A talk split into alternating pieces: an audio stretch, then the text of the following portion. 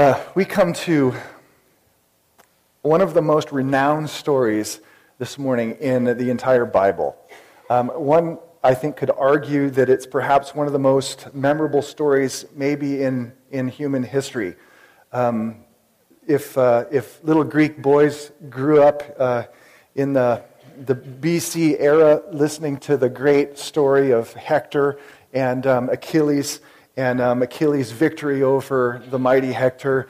Um, Hebrew boys and Jewish boys, and many of us in Sunday school heard the story over and over again between the teenager by the name of David and the mammoth beast by the name of, of Goliath.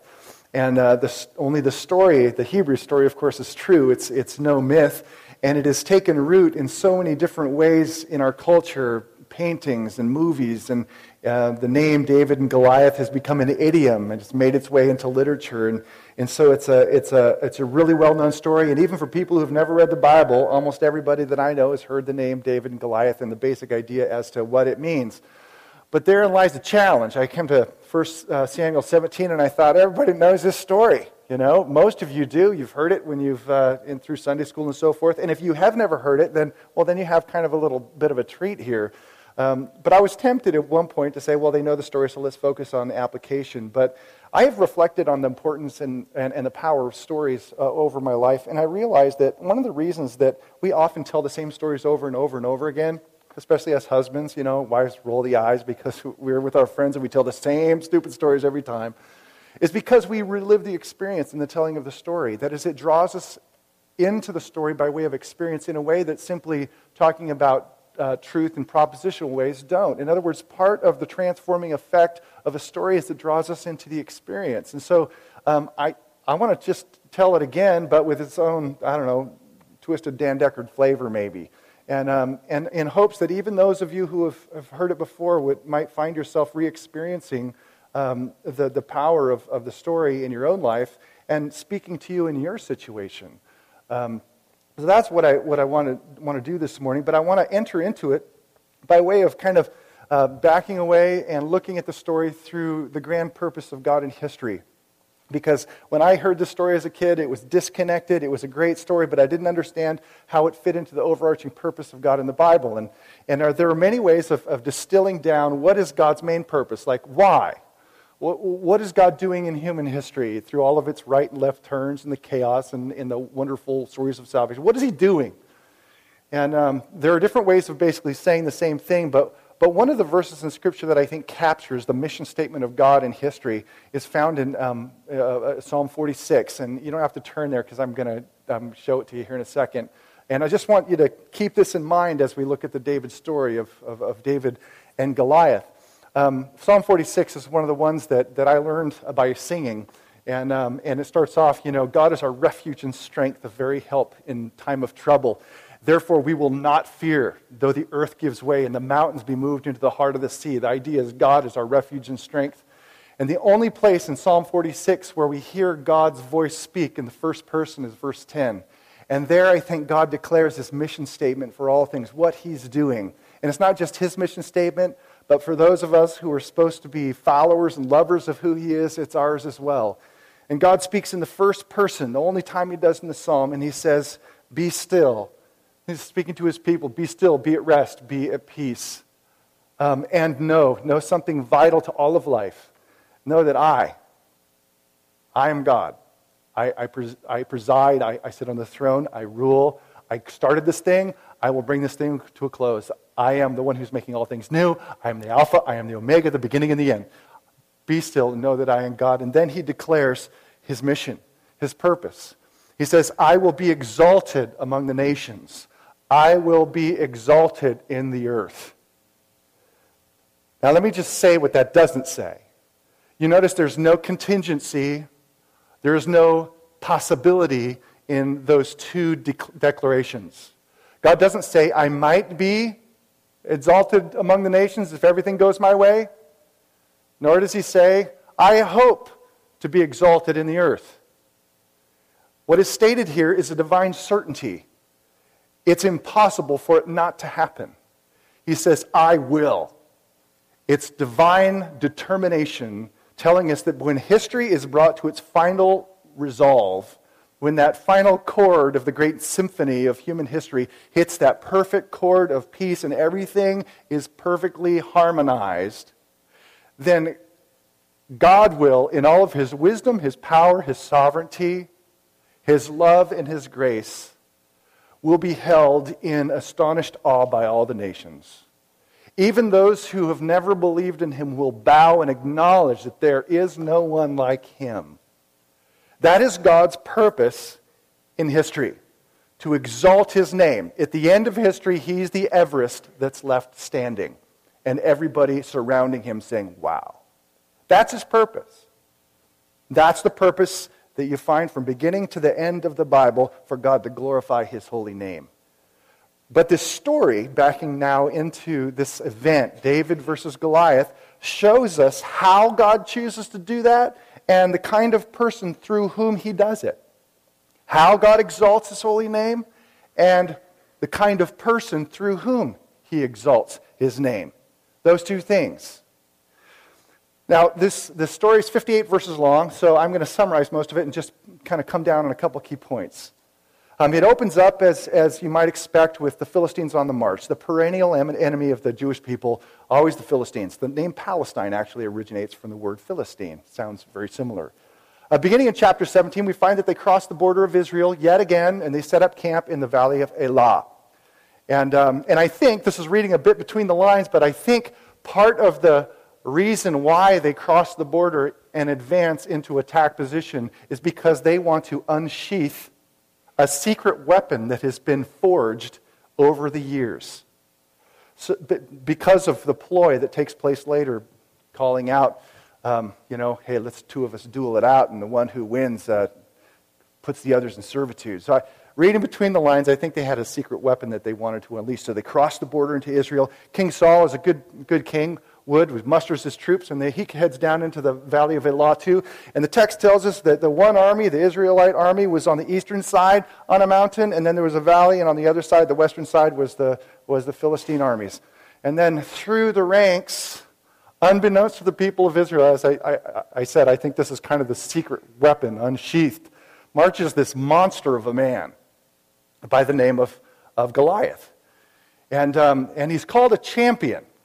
Uh, and later, we're told that he has been trained in the art of war since he was a youth. In other words, he's kind of a golden, gold medalist of, of personal military combat. And it's interesting, the Bible doesn't oftentimes give what we call thick descriptions, but it takes the time to give a thick description as to this person by the name of Goliath. Now, Forgive me for telling you what you may already know, but every time I read the proportions of this particular man, I just, again, stand in awe that someone could actually be so big and so strong. As I read it, I thought, man, this is kind of like Jason Bourne and Rambo and Terminator all rolled into one, only a lot bigger, maybe on steroids. And um, so we get this description of this guy, and, and uh, it says that he was basically, when converted into feet, is like nine feet nine inches tall. Nine feet, nine inches tall, tall. I did a little checking. You know, the tallest man in recorded history where his measure has been irrefutably um, substantiated is 8 foot 11. A man by the name of Robert Wadlow. You can see a picture of him online. He's a really tall, slender guy. Doesn't look like he looks like he'd get blown over in a windstorm. Um, eight feet eleven inches tall.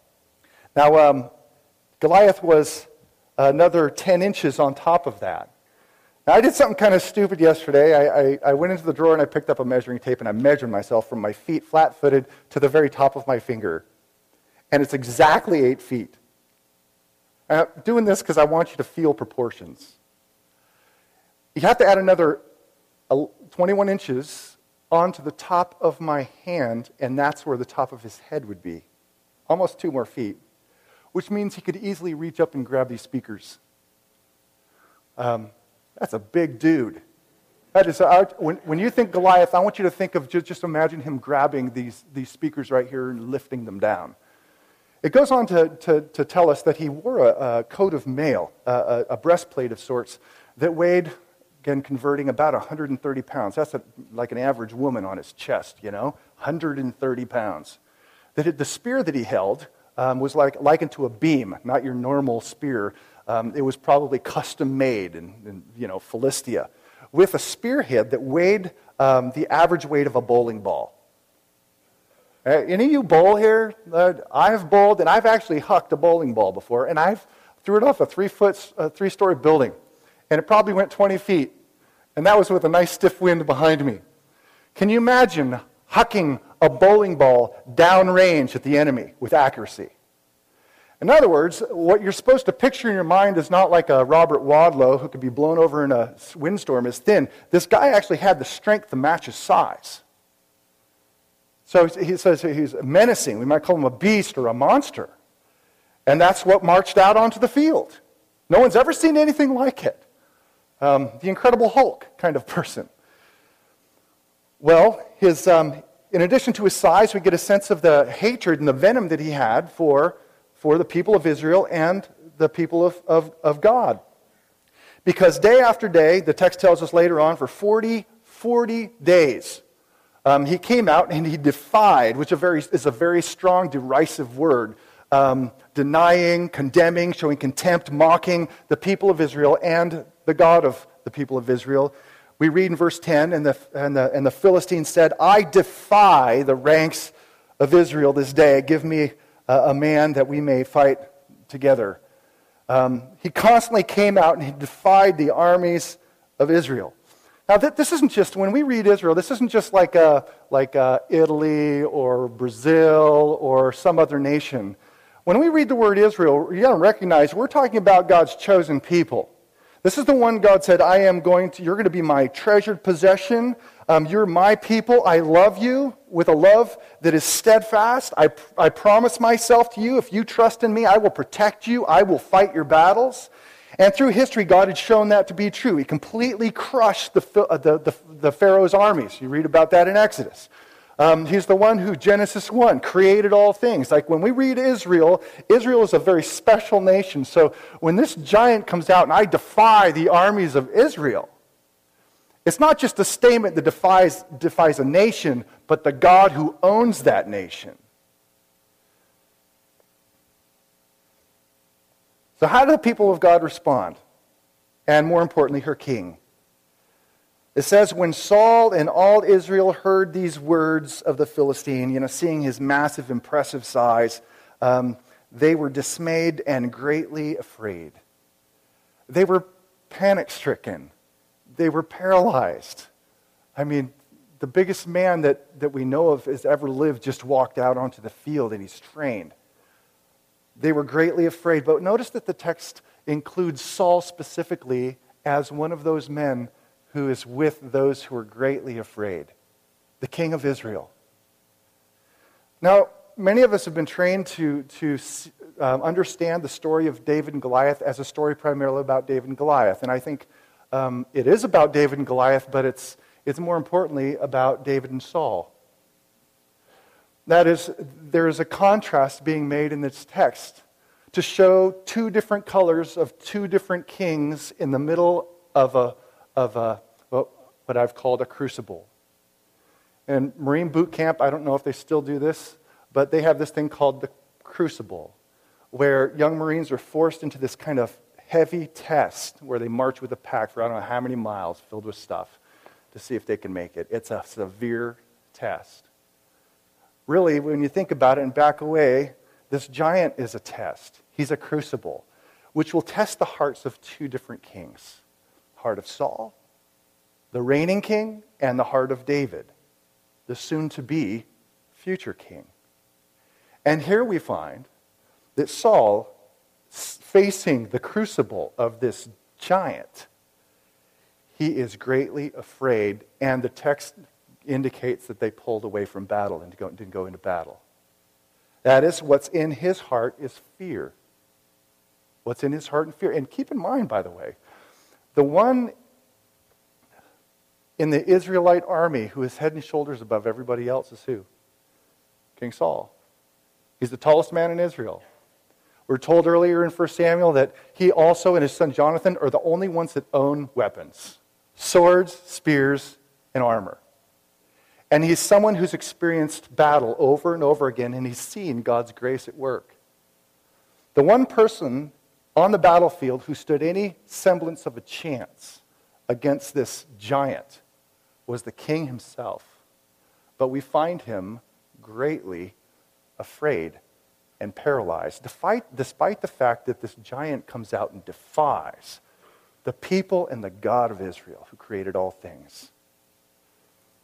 Well, that's kind of scene one. It ends with Saul the king in the crucible, um, afraid and um, unable to act, to take initiative. Well, the camera, beginning in verse 12, pans to a completely different scene, back up into to Bethlehem, where we meet a teenage boy by the name of David. Most people think he's between the ages of 14 and 17. So let's just say he's in his mid teens. Now, I'd love to just have someone who's 15 stand up, but I'm not going to call anybody out. Just to kind of, so you got to remember the guy who's holding the speakers, and then a 15 year old. You know, Tony some time ago said, said, two weeks ago, said that we shouldn't despise youth. Well, this is an example of not despising youth either, because God's going to do an amazing thing through this this um, mid teenage young boy. Well, this, this, this young boy by the name of David has three brothers who were enlisted in Saul's army. And so his father, in a work of providence, God is moving this perfectly along. He's, he's moving David to his public debut, out onto the battlefield, in, into public. In an act of providence, uh, his father Jesse says, Hey, David, I want you to take some food down to your older brothers, down to the battle lines. And so he does. It's about 12 miles west of, of, of, of, of Bethlehem. And so David takes an animal, takes some food, and heads down there. And it just so happens when he arrives, the people of Israel, the army of Israel, is moving forward, forward back into battle position. And just at the right time. And it says that he basically left the, the baggage there and he ran to the front of the, of, the, of the ranks just in time, just in time so he could hear the words of Goliath. And some of my favorite words in this, um, this section are the last four words of, of verse 23. I'll kind of back up. It says, As he talked with them, behold, a champion, uh, the Philistine of Gath, Goliath by name, came out of the ranks of the Philistines and spoke the same words as before. You know, over and over again, he kept doing the same thing. And it says, And David heard him. It's first time he's hearing, What did this guy just say? And it's, it's these words that set him in motion.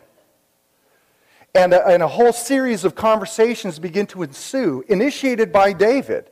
And it gives us a clear sense that he wasn't afraid of this guy. He was incensed and outraged and indignant that someone would have the gall to actually do that to the armies of God's precious people. So we hear him saying, Who is this? And you can kind of sense the disgust uh, who is this uh, uncircumcised Philistine, this, this dog, um, that he should defy the armies of the living God? Like, who does he really think he is to do this? I'm surprised lightning doesn't just completely incinerate him right now. Who's the guy doing this?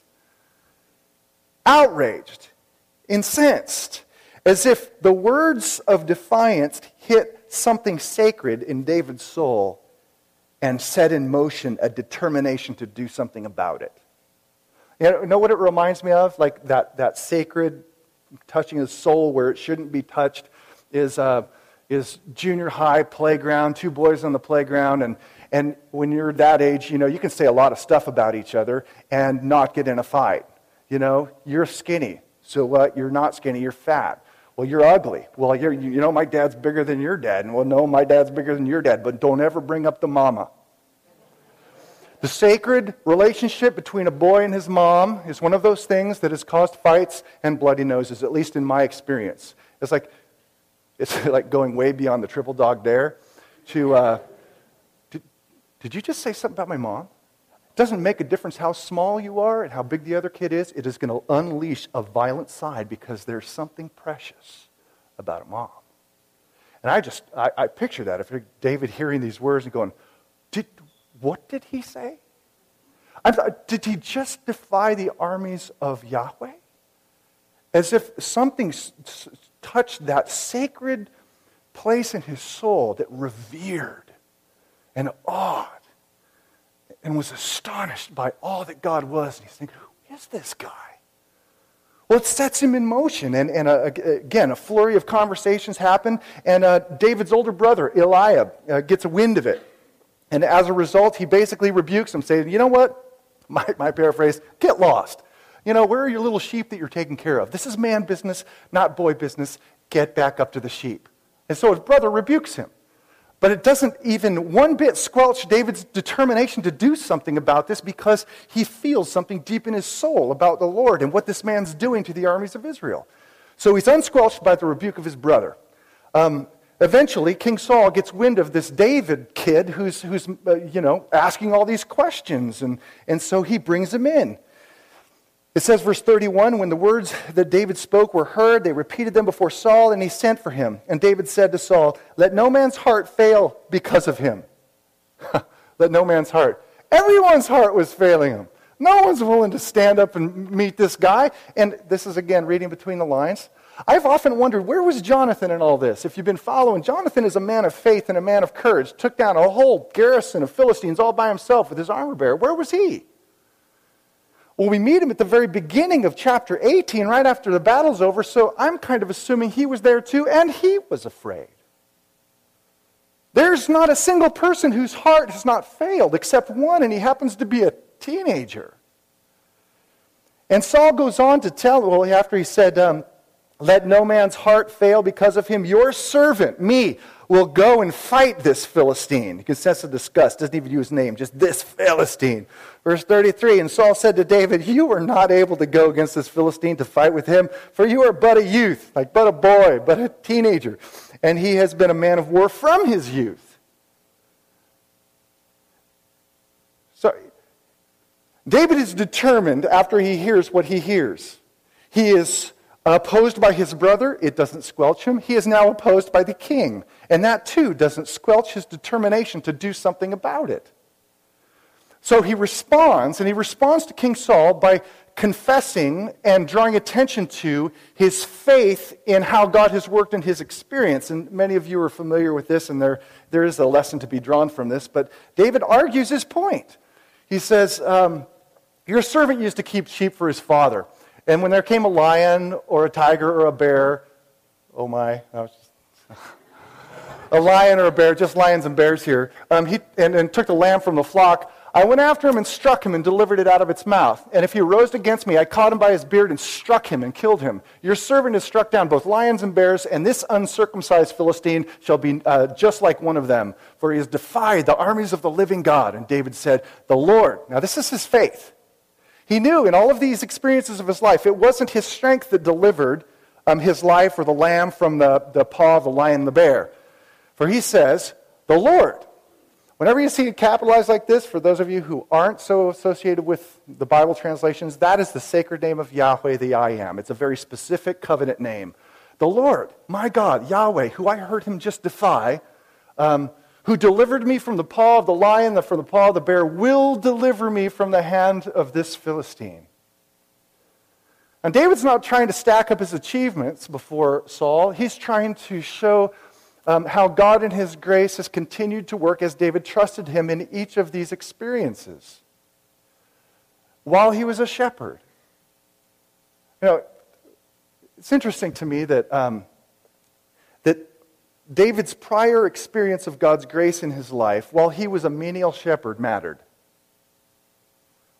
As, as if God was placing little crucibles in his life. Lion, what am I going to do? They have real teeth, they have real claws. And it's coming after my sheep, and I told my dad I'd take care of the sheep. What am I going to do?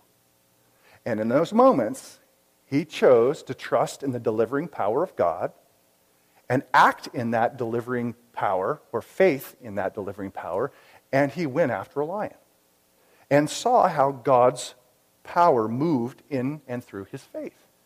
And God brings another crucible, a bear, and, and the bottom line is, is that God was working in this man's life, building his boy's life before he ever entered the battlefield. In other words, it's not as if David ran onto this battlefield and um, spontaneously combusted with real faith. It, it didn't um, all the series of experiences prior to that where he chose to trust God and his delivering power prepared him not only for this event, but to be king. And that, that raises an interesting, for me, insight in life. Sometimes we think that the menial tasks we do and the various conflicts that God brings in while we do those menial tasks financial conflict, relational conflict, you name it has no purpose. But in fact, it does have a purpose. In the same way, lions and tigers and bears had purpose in his life. They were opportunities to trust the Lord and to see grace abound. And that's true for all of us. Instead of seeing these conflicts that emerge by the throne, by the will of the throne, as mere unfortunate conflicts, to recognize the Lord is giving me opportunities to learn what David had to do when he was, he was trying to corral a bunch of bleeding sheep. He wants to teach me faith and how to trust him. Well, that, that's how God worked in his life. And, and he said, This is how God's grace has worked, and I've seen him deliver because I trust him. And, uh, and Saul concedes. He acquiesces, and he sends a teenager out to do the job he pos- probably should have done himself. And of course, the text tells us that he tried to help him out by putting some armor, oversized, heavy armor on top of teenage David, give him a sword and a spear, and of course, too heavy for him. And also, David wasn't used to it. And you know what? He didn't need any help. So he took what he was used to. He says, just a shepherd's staff and a sling, and picked himself up five smooth stones. And he walked onto the battlefield with nothing really more than that. And we're told that that Goliath moved out, the big hulk of a man. And he comes out onto the battlefield and he sees David, and his response is utter and complete disgust, as you might expect. Verse 42 says, And when the Philistine uh, looked and saw David, he disdained him. Like, this is a complete insult. For he was but a youth, ruddy and handsome in appearance. And the Philistine said to David, Am I a dog that you come at me with sticks? And the Philistine cursed David by his gods. Now it's a divine theological issue. How powerful would the gods of, of, of, of Goliath be in cursing this chosen son of God named David? Verse 44 The Philistines said to David, Come to me, and I will give your flesh to the birds of the air and to the beasts of the field. The, the scene would have been comical, to say the least. As I said, he's disgusted. It's like, I expect the best of the Jewish champions, and you send me Yentl. you know? You haven't seen Yentl, have you? a little Jewish boy you can picture in Jewish garb. It's like, you've got to be kidding me. But the next part, and by the way, we know the end of the story, so, so we just kind of take it for granted what others were thinking around and what we'd be thinking. But you know what? If you and I were gambling people, I don't know if you're a gambling person or not, but uh, if we were gambling people and we didn't know the end of the story, no one would have betted on David. It's, it's Yentl versus the Incredible Hulk on steroids. It's just, um, it defies all worldly possibilities and logic. It's a no win situation. But in the heart of David is, is, is a different principle, a different logic, a different truth to live by. He sees things differently. And this, this story touches once again on one of the themes that winds its way through that that the people who doubt the Lord are oftentimes one who see things with their physical eyes, assess and calculate based upon human convention. David doesn't see things that way. He operates on a different principle, a principle called faith, where he sees, if I may, who the real giant on the field is. And it's not this nine foot, nine inch man. Someone much larger is on the field of battle with him. And we get the sense of this when David gives his speech, and it is the most important part of the entire story because this is the principled operating principle of his life, and it ought to be the operating principle of you and me who profess to know the same God he knew and trusted. David responds to the Philistine You come to me with a sword and with a spear and with a javelin. Those are his weapons. But I come to you in the name, and this is really, when it comes right down to it, really the only weapon he really has. I come to you in the name of the, there's the sacred name again, Yahweh of hosts, the God of the armies of Israel, whom you have defied. You've defied him, not me. This day, the Lord, specific name, will deliver you into my hand, and I will strike you down and cut off your head.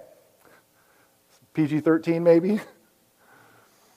And I will give the dead bodies of the host of the Philistines this day. He's confident not just he's bringing down the giant, but the entire Philistine army. This day to the birds of the air and to the wild beasts of the earth, that all the earth may know that there is a God in Israel, and that all this assembly may know that the Lord saves not with sword and spear, for the battle is the Lord's, and he will give you into our hand. If the central purpose of God in all of history is that I will exalt, I will be exalted among the nations. I will be exalted in the earth. If that's the central purpose and passion of God, then that is the same central purpose and passion of David right here. That all the earth may know. This tells us what's in, in his heart. One of the things that's in his heart is, a, is, a, is an intense passion for the exaltation of the Lord's name. He knows on the battlefield it's not just about his life or the life of the armies, but the Lord's name is at stake. And it's his reverence and his desire to see God's name lifted up and God's power displayed that sends him forward. A holy zeal for the name of the Lord. It's one of the reasons I think David has a heart like, like the Lord, the man after his own heart, because he had the same central passion. I just want him to be lifted up. I want him to show who's boss on this, on this battlefield. That's my heart. And in addition to the zeal, it's wedded to this trust that's willing to throw itself completely, wholeheartedly into the hands of the Almighty, saying, Take me out there and do whatever you can through my little sling and my stones. Is trust that the grace of God would show up, trust that God was bigger than the giant, trust that God would come through, trust that his love was steadfast, trust that he cared about his name and his people. So he runs out on the battlefield. Says that he quickly ran after this that, by the way, is the center of his heart zeal and faith in action that produce that kind of courage. It says he ran quickly into the battlefield. That's not, there's no timidity, no sense of hesitation. He runs with nothing but sling and stone. Meanwhile, Goliath, the impression of the text says that you know, he lumbered along because he's all this massive armament, um, head towards each other. And um, David, as you would think, just begins to twirl his, his, his sling. That's all he's got. And if, you were, if, if it was Steven Spielberg was to do this, I think what he'd do at this point is he'd slow everything down in slow motion. And then he'd start to pan the crowds. Because one thing that you don't have is what is the Philistine army doing? Well, this, these two guys, I mean, as I said, it's beyond comedic to look at this massive giant, nine foot nine, against this teenager without any armor or anything, just a, some stones. I, I, I, would guess that as Spielberg panned over to the Philistine armies, they were probably laughing in ridicule and, and, and cheering with Philistine beer. Like, the, the, this is a foregone conclusion. This is so stupid. Like, Yentl is out on the field against our giant. Meanwhile, Spielberg was to pan over to the, to the Israelite army. I think they were probably perfectly silent, fully and completely confident that David was going to be literally ripped to shreds, limb from limb a giant just crushing David like a bug. Silence and celebration. And David winds it up, and again, slow motion, it sizzles through the air. And I, I'm guessing that it would have been a thud heard on both sides. Philistines would grow silent. Jewish armies silent. What just happened?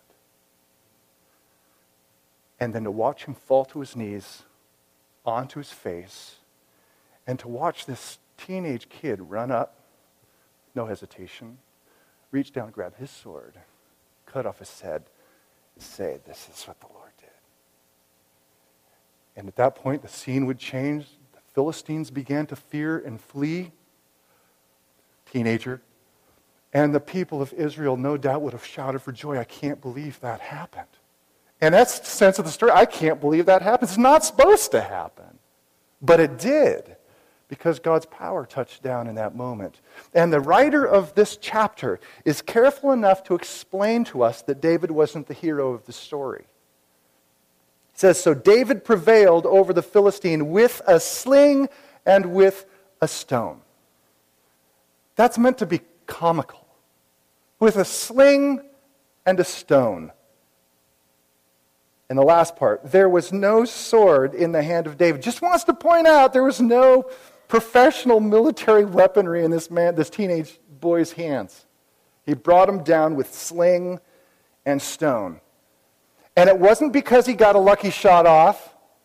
It wasn't because he majored in some kind of martial slingshot kind of thing. It's, there's only one explanation for why that stone came out of the sling and hit him right in the forehead. And that was the Lord was all over that stone and directed it to its appointed end to bring down the enemy.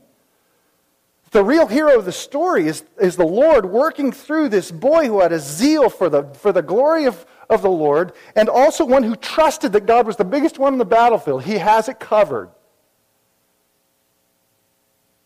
That the Lord ended up being the hero of the day. That was the heart of David. I just want to see God be the hero and see his name exalted. And the people of Israel chased the Philistines all the way back to their home cities, to the gates of their home cities. Now, now what, does this, uh, what does this teach us? If we were to sum this up in kind of a practical theological point, what, what, what was the, the principle by which David lived and by which we, who are called to the same purpose of exalting the name of Christ and trusting in the delivering power of his work, what does it teach us? I think it teaches us, again, as I said, how God chooses to exalt himself and through whom God exalts his name. One of the things, the, the way God has chosen to exalt his holy name is by displaying the power of his salvation and deliverance, saving. Here, that, there's no question. In the deliverance, God showed his power.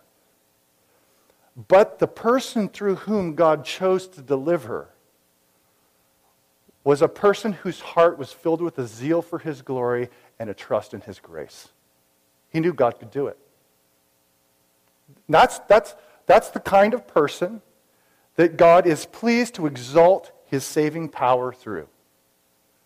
Who have a gen, that sacred sense of, of who God is and that you love his holy name and your heart reacts when someone tries to defy it or, or deride it or, or in some way diminish it. There's a sense of it's, a, it's about the glory of God, and it's about trusting that His grace uh, overcomes all obstacles.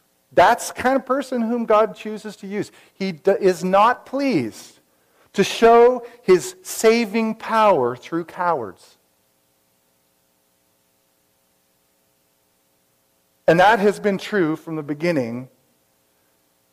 And though David's David's uh, conquest was, was a, a one time thing. The same principle held true when the son of David walked the earth.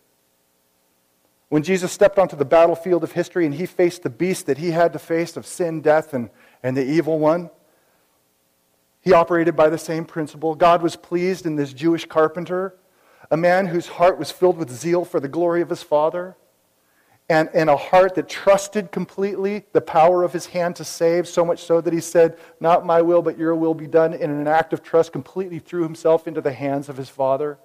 Same exact principle. Only, of course, the difference is that the, Jesus didn't win the war by living, as David did, but he won the war by dying.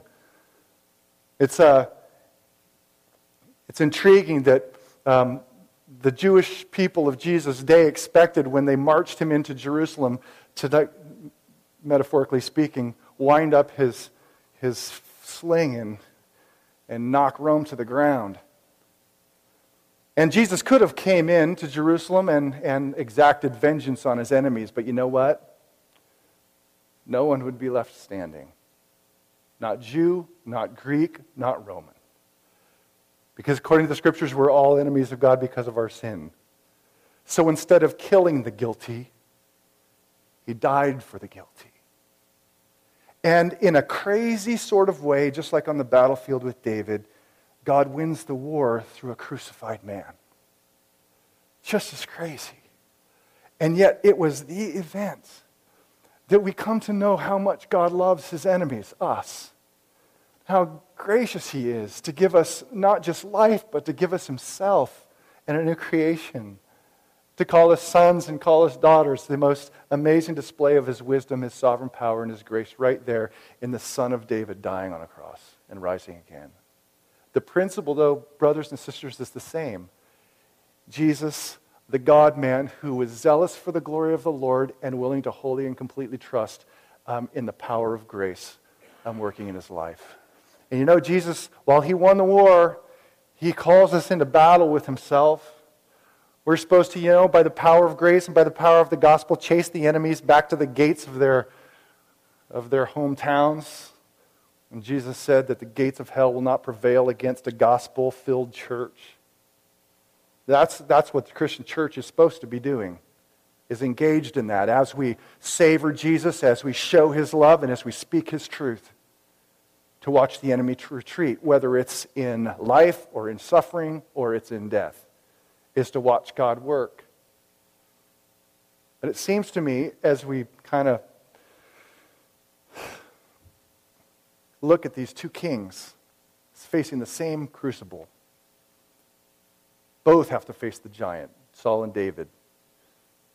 Saul is a man who fears and therefore is not used. David, a man of simple but zealous faith. God brings about victory and delivers an entire nation through one boy. That pretty much provides a pretty good comparison for, or by which we can reflect on our own lives and ask ourselves the question we serve the same, pur- same purpose of exalting God, maybe not on a physical battlefield, but on the battlefield of, of life. Um, am I more like Saul? Or am I more like David? Am I living in fear? Or am I really living in faith that, that God is here and His grace prevails? Fear or faith? Like, which would you do if you were forced, forced to write down a name, Saul or David? on your life and how you've acted and how you act when those different crucibles of testing come into your life. How is it that you respond? How would you, what, what name would you write? Saul or David? Saul or David? Now, just my personal opinion, but it seems as if much of the church lives in timidity and fear. Fear of failure, fear of what people will think, fear of losing popularity, fear of things costing you too much time, fear of the moral chaos around us, fearful of what's going to happen in Washington, fearful of what will happen if the economy doesn't turn around. Fear, fear, fear, fear. And it's paralyzing God's people, living in the Saul domain of things. but to recognize that God has called his people not to live in timidity, but in the power of his spirit. We have the same spirit David had. And the only way to move from being a person of fear like Saul and a person of faith like David is believing the same thing David did about the nature of who God is. And it's summed up in one simple sentence in that speech. He knew what produced the courage he knew the battle is the Lord's. The battle is, that means it belongs to him. He commands it. He owns the beginning of it and the ending of it. He owns the outcome of it. That is, he, he dominates every facet of the battle of life. And he believed it. And the key between living in fear and living in faith is for you to believe it too. And I'm not talking about singing about it or saying it with your lips. Talking about really believing that the battle, every battle, everything that happens in your life is His. He owns it. He, he dominates over it. He's, he's there with you. He's the hero in your battle. And it may not turn out how you wish it to. But to recognize that when it comes to the battle in and for marriage, like this is his battle. He, he has the shoulders to bear this. That when it comes to the battle for the souls of our children, this is his battle, not ultimately my battle. As we engage in, in moral conflict, is recognize this is his battle, it's not my battle. When it comes to bad neighborhoods, this is not my battle, this is his battle. Every piece of your life is His. And to simply live in the reality of that truth and have that little banner tag statement over every experience of life here's the crucible, who's in charge?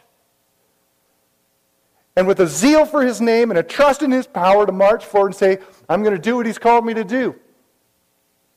Simply to believe that simple but profound truth. It is the Lord's. My life is the Lord's. My kids are the Lord's. My marriage is the Lord's. This church is the Lord's. Our society is the Lord's. The culture is the Lord's. It's His battle. And not just to say it, but to believe it. Brothers and sisters, I want to believe this truth. I'm not speaking to you, I'm speaking to us. And to know it in our hearts, not just sing about it because it's a worship song. How great is our God! To feel it in every fiber of your being. And to know that in every circumstance, God is there. And to live in that truth. There would be a lot more courage. It's just, you know, one teenager, that's all it took. One teenager who believed.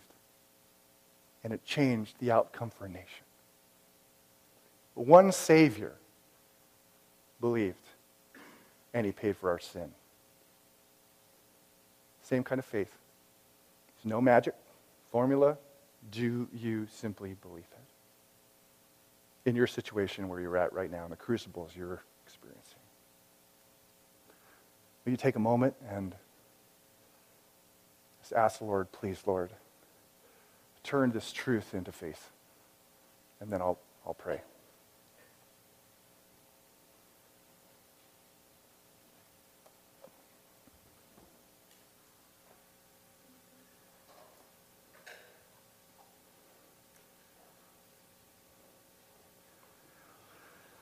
Lord, I simply ask that you'd enable us not to live by what we see with our physical eyes, but help us to live in the same manner that David did by your Holy Spirit to, to trust that your power um, is supreme over all things and every intention of your heart is good and that you're with us in the valley of the shadow of death and you're with us on the top of a mountain singing for joy and that wherever my brothers and sisters are in this room right here who are facing conflict, I just pray that you would shine a light into their souls and give them faith. Real faith, not just spoken faith, but real heartfelt confidence in your power. And that they would love your name more than they love life itself. I pray this in his name. Amen.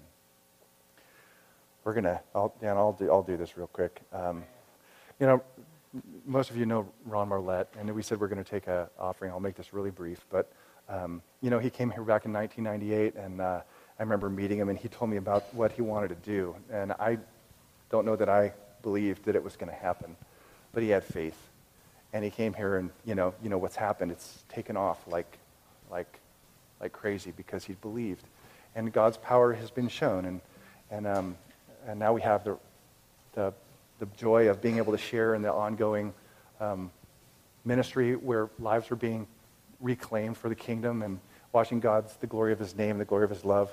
And so um, uh, the ushers are going to come forward in, uh, in just a second. And then, um, and so I just want to encourage you to give and uh, show our faith in, um, in the Lord by, by helping this amazing ministry that came really out of nothing because the Lord was in it, because the battle for the mission is the Lord's.